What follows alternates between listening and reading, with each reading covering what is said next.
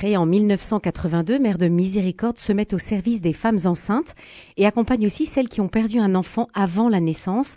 À l'occasion d'une session animée par Mère de Miséricorde la semaine prochaine à Lourdes, découvrons cette fraternité avec son modérateur. Bonjour Bernard Chevin.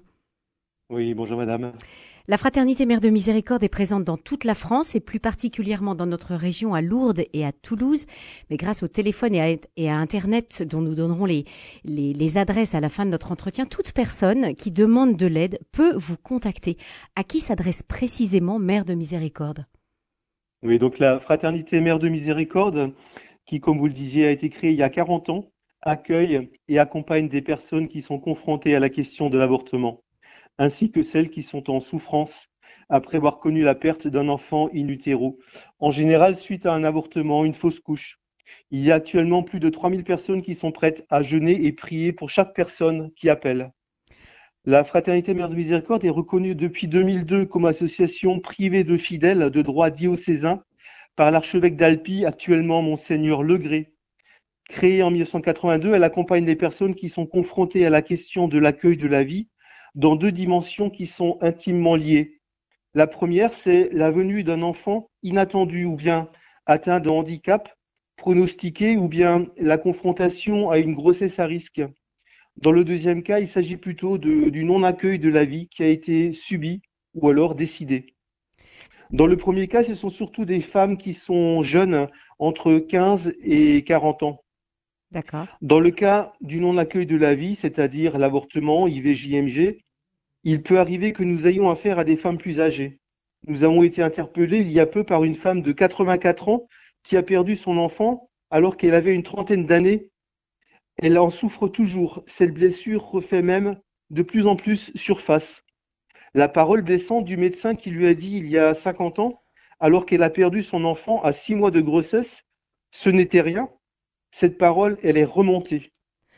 Je peux d'ailleurs vous donner également notre témoignage. Alors, on va, si vous voulez bien, prendre le temps de digérer tout ce que vous nous dites parce que c'est très intense, c'est effectivement très, très complet. Je voulais, oui, avant qu'on déroule l'accompagnement et tout ce que Mère de Miséricorde propose à toutes les femmes dont vous avez cité les raisons pour lesquelles elles font appel à vous, je voulais vous faire réagir sur ce vote des députés. Jeudi dernier, ils ont voté en première lecture un texte pour inscrire l'interruption volontaire de grossesse dans la Constitution.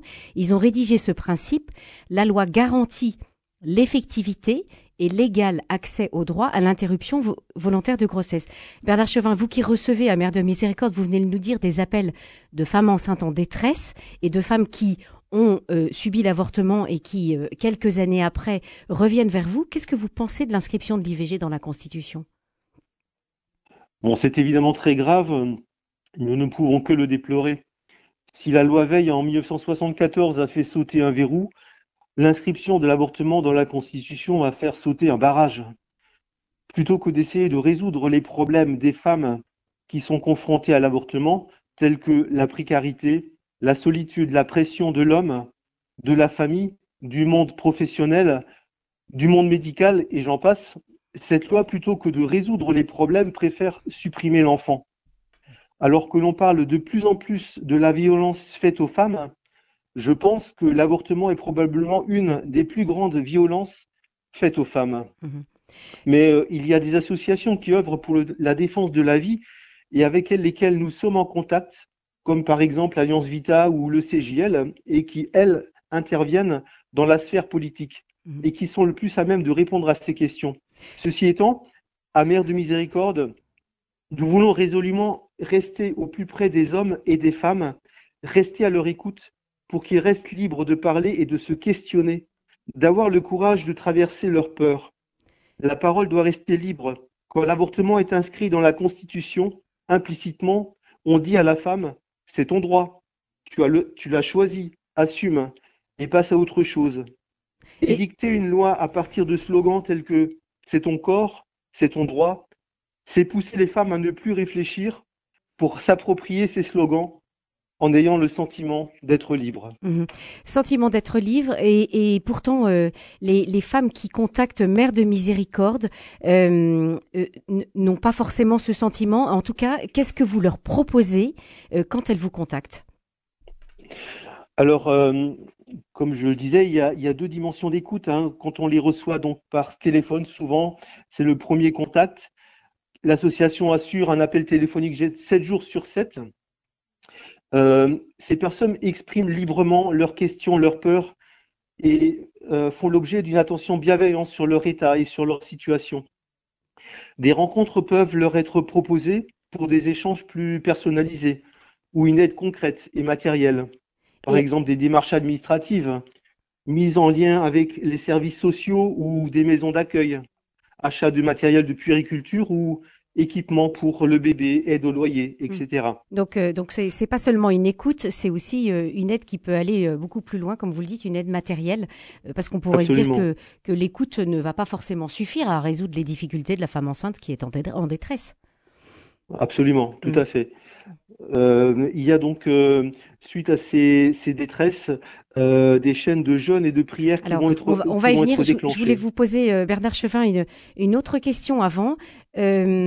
Quand vous indiquez sur votre site, et je vous cite parce que cette phrase est assez intéressante, que ce passage ait duré quelques jours ou plusieurs mois, donc le passage de l'enfant dans le sein de la mère, que la mort ait été accidentelle, fausse couche, grossesse extra-utérine ou décidée, IVG, IMG, la femme a subi une transformation corporelle et psychique. Voilà, c'est ce que vous indiquez sur votre site.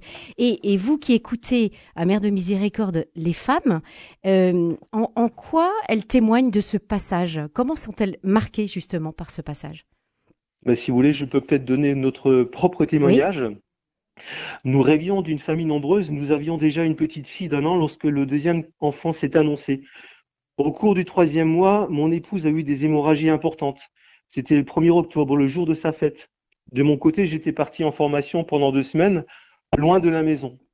Mon épouse est partie à l'hôpital, semblait rassurée. L'échographie montrait un bébé bien en forme. On lui a donné des médicaments et demandé de revenir si son état ne s'améliorait pas. 2 jours après, comme elle avait encore des pertes, elle y est retournée. C'était le même gynéco qui la recevait. Après une nouvelle échographie, sans préalable, il lui a dit « Rentrez chez vous, cherchez vos affaires, je vous nettoie ça ». Mon épouse s'est effondrée devant le médecin le 4 janvier, le 4 octobre. Le gynéco a nettoyé ça, comme il disait, c'est-à-dire qu'il lui a fait un curetage. Mon épouse lui a demandé, alors, vous avez vu ce que c'était? C'était le cri du cœur. Elle voulait dire, vous avez vu si c'était un garçon ou une fille? Il lui a répondu froidement, pensez donc, ça a passé à la poubelle avec l'aspirateur. Mon épouse m'a informé de la situation, je lui ai dit, ne t'inquiète pas. Nous aurons d'autres enfants. Cette parole était bien sûr maladroite. Il n'a fait qu'accentuer la douleur chez mon épouse. Et est-ce que c'est une douleur qui s'est réveillée beaucoup plus tard? Voilà, absolument. Cette douleur s'est infiltrée dans notre couple, dans notre famille. Nous étions vraiment fragilisés. Nous étions très mal dans cette situation. Nous avons eu un autre enfant qui présentait des symptômes d'asthme et d'eczéma. Notre couple était vraiment au bord de la rupture. Nous avons alors décidé de faire une retraite.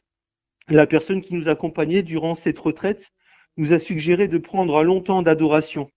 Durant l'adoration, mon épouse a eu ces paroles dans son cœur. « Je suis votre enfant, je m'appelle Nicolas, je fais partie de votre famille, je suis dans le cœur de Dieu et je vous aime. » En sortant de l'église, elle m'a demandé « Comment aurais-tu appelé notre enfant ?» Sans hésiter, je lui ai dit Nicolas. En rentrant chez nous, nous avons retrouvé notre fils guéri de son asthme et de son eczéma. Le Seigneur nous a touchés. Il a guéri toute notre famille. Donc ça veut bien dire, merci pour votre témoignage Bernard Chevin, ça veut bien dire que à travers un deuil périnatal finalement, non seulement la femme est touchée, mais aussi l'homme et le couple. Et c'est aussi ce que peut faire Mère de Miséricorde, c'est d'être à l'écoute non seulement de la femme, mais aussi des proches. Voilà, absolument. Donc il y a cette écoute qui est très très importante pour essayer de rejoindre dans une volonté de compassion, de miséricorde ces femmes qui sont blessées. C'est pour cette raison que dans cette écoute, il y a une deuxième dimension que nous appelons Stabat. Voilà. Stabat Mater, c'est-à-dire l'attitude de la Vierge Marie au pied de la croix.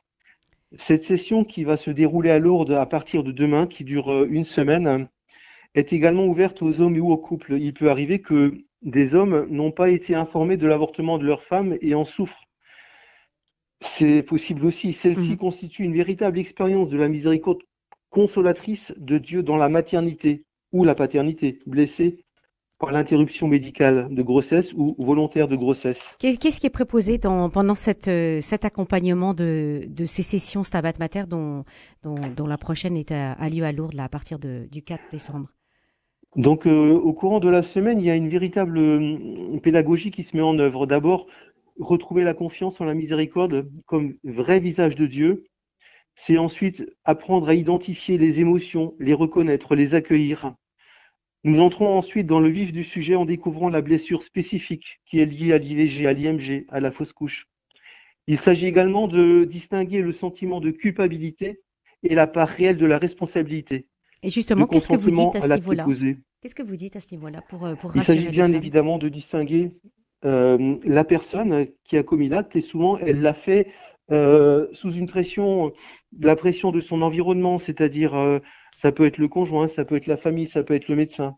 Il y a cette dimension-là, et puis il y a l'acte en soi qui bien évidemment est pécamineux, mais il s'agit bien de distinguer les deux personnes.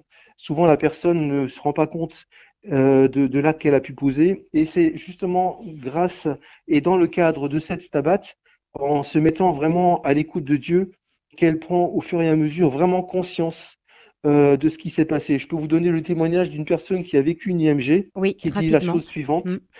Je suis arrivée à la Stabat, brisée. Je suis repartie entièrement restaurée, guérie, vivante et debout, pleine d'énergie, sans plus aucun symptôme post-traumatique. Là où pendant des mois, tous les traitements médicaux avaient échoué. En 5 jours, le Christ m'avait ressuscitée. J'étais morte et je suis revenue à la vie.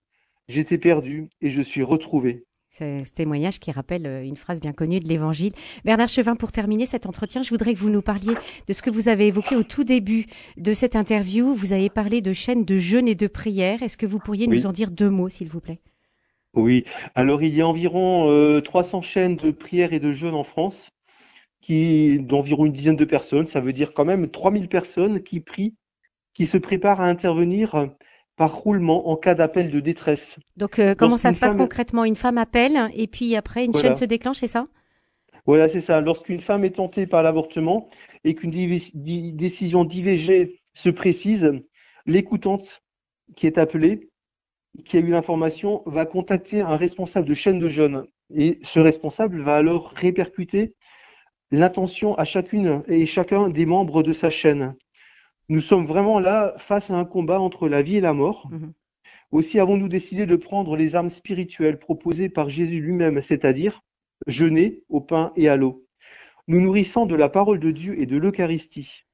Dans le cas où l'IVG a été évité, chacun assiste à une messe pour rendre grâce. À l'inverse, lorsque nous avons eu connaissance que l'IVG a eu lieu, une démarche de réparation est alors proposée. Pourquoi ? Parce que l'acte d'avortement reste un mal. Et nous partageons la tristesse du Créateur. Nous posons un acte de réparation au nom de la personne qui l'a offensée. Cela peut être un jour de jeûne supplémentaire ou bien une messe en demandant pardon pour elle. Nous croyons aussi qu'à travers cette démarche, cette femme se laissera toucher un jour ou l'autre par la grâce, car Dieu ne peut pas se résoudre au péché de l'homme, c'est pas possible. Dieu va le poursuivre par sa miséricorde, comme le Père dans l'Évangile de l'enfant prodigue. Nous allons rester sur cette phrase, Dieu va poursuivre cette personne de sa miséricorde, puisque nous parlions ce matin de la fraternité Mère de Miséricorde qui fête ses 40 ans. Je donne Bernard Chevin, je vous remercie d'ailleurs pour cet entretien, le numéro de téléphone 0800 746 966 et une adresse mail contact@mèredemisericorde.org pour vous joindre. Merci beaucoup.